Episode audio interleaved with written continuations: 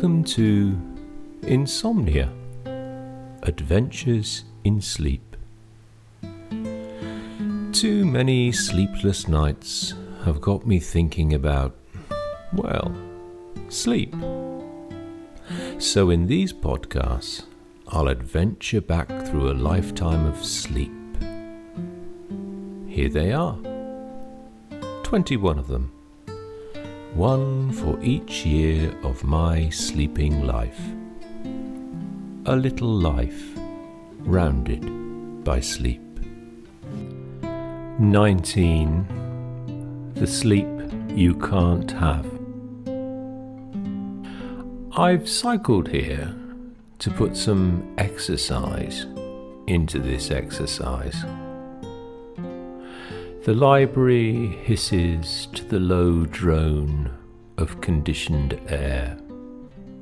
Welcome on this hottest day of summer. Outside, leaves, green and youthful, brush up against the window and sparkle in summer sun. Dapple, you call it. The entire floor is empty. All the students ran out when the last exam finished. Now it's just me and the canon of English literature, and one lost soul waving her phone hopefully in the air to get connected with the outside world. Perfect time, manner, and place to finish off that bit of writing. You know, the rambles about sleep, those ones.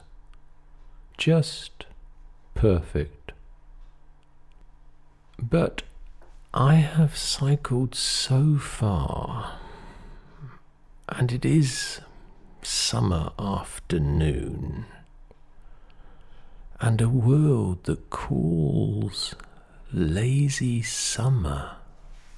It's not writing that spreads through my head, but drowsiness.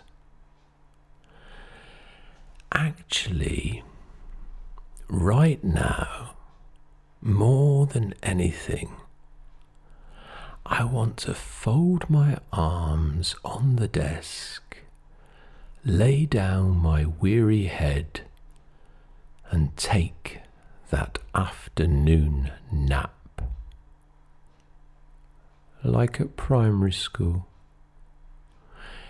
when Mrs. Parsons said, Arms on desks and time for our rest the smell of old varnished oak and ink, the clunk of the reel to reel, and the wobbly, stretching violins catching up with themselves to find a tune.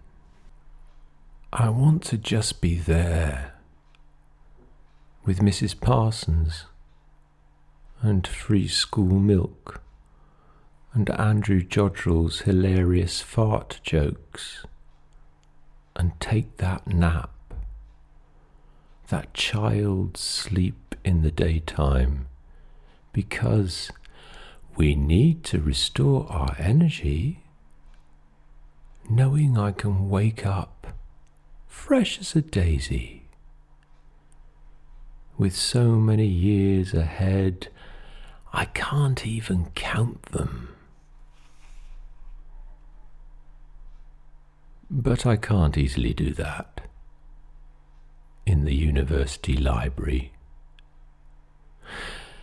The disconnected student is already disconcerted by an old man with faded shorts and bicycle pannier, with his lack of laptop, and the only tablet he carries is the one for his heart still calling his phone his mobile, as if there is some other non mobile somewhere. If I lay my head upon my arms, I might snore, and then security and all that,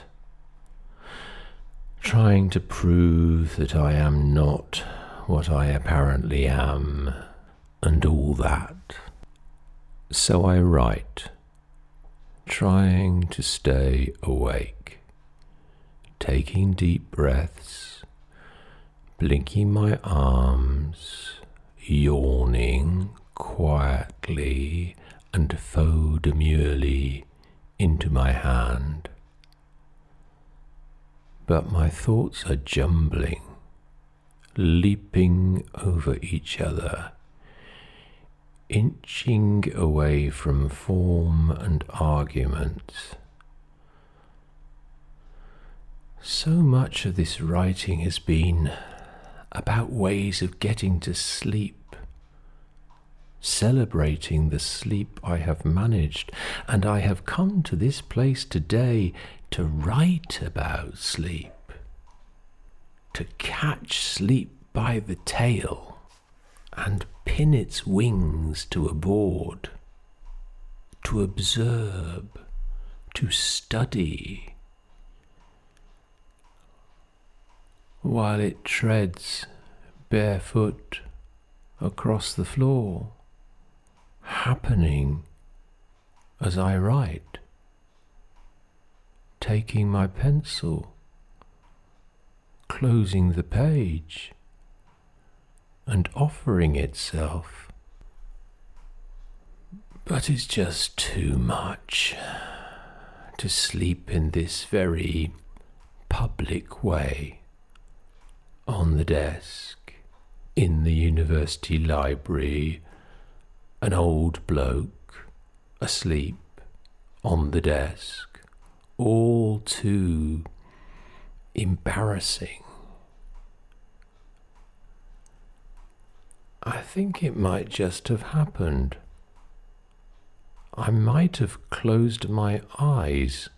I was I was gone. The golden fleece for which I had written became real. It just happened. I was sitting upright, hands folded, and my eyes closed, and then an embarrassed jolt to waking. This isn't a memory of sleep or a reinterpretation.